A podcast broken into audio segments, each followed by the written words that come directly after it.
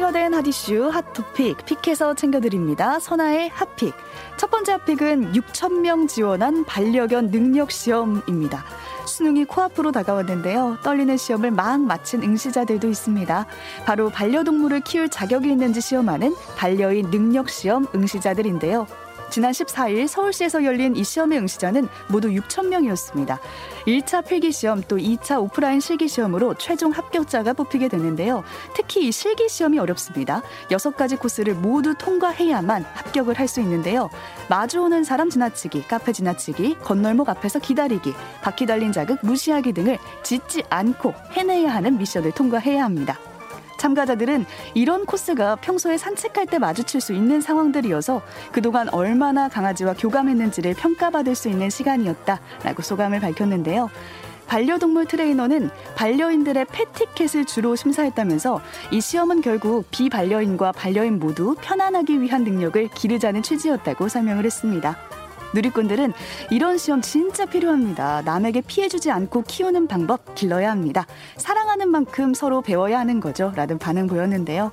열집 가운데 세 집꼴로 반려동물을 키우는 시대라고 하잖아요. 모두가 함께 살아가는 방법 무엇보다 중요한 때가 아닌가 싶습니다. 번째 픽은 김치 다이어트 성공한 미국인입니다. 김장철이 다가왔는데요. 미국에서도 김장을 준비하는 미국인 여성이 있습니다. 김치와 같은 한식을 먹고 1년 만에 50kg을 감량한 아프리카 윤인데요. 이 윤은 미국에서 미디어 사회 활동가로 활동하던 셀럽이었지만 우연히 한인 할머니를 만나서 체중을 감량한 뒤에 한국계 미국인 남자와 결혼을 했고요. 이름을 아프리카 윤으로 바꿨습니다. 한인 할머니는 뚱뚱했던 자신에게 한식을 권했고요. 1년 동안 한인마트에서 같이 장을 봤다고 하는데요. 김치찌개, 된장찌개, 채소 반찬 중심으로 식단을 바꾸고요. 매일 꾸준히 운동한 결과 114kg이던 몸무게에서 총 50kg 감량에 성공을 했습니다. 유는 많은 한식 중에서도 김치를 좋아해서 직접 담가 먹는다고 밝혔는데요. 미국 사회에서는 김치가 슈퍼푸드로 통한다고 김치 예찬론을 펼치기도 했습니다.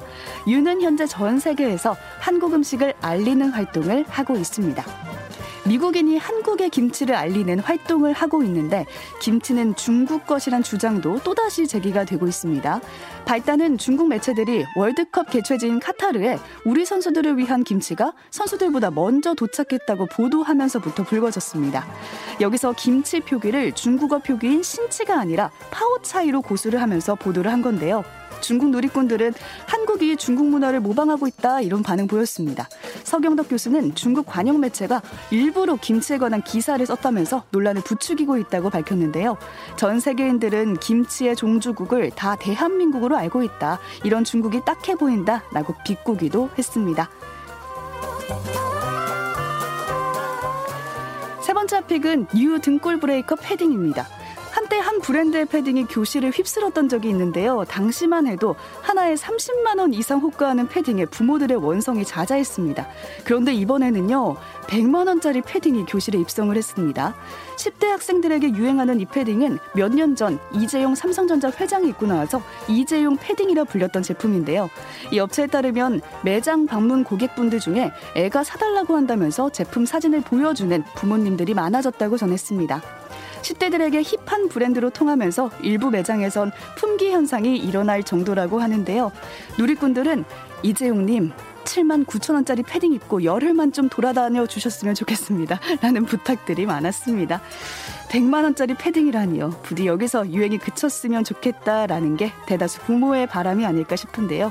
지금까지 화제의 토픽 선아의 앞픽이었습니다.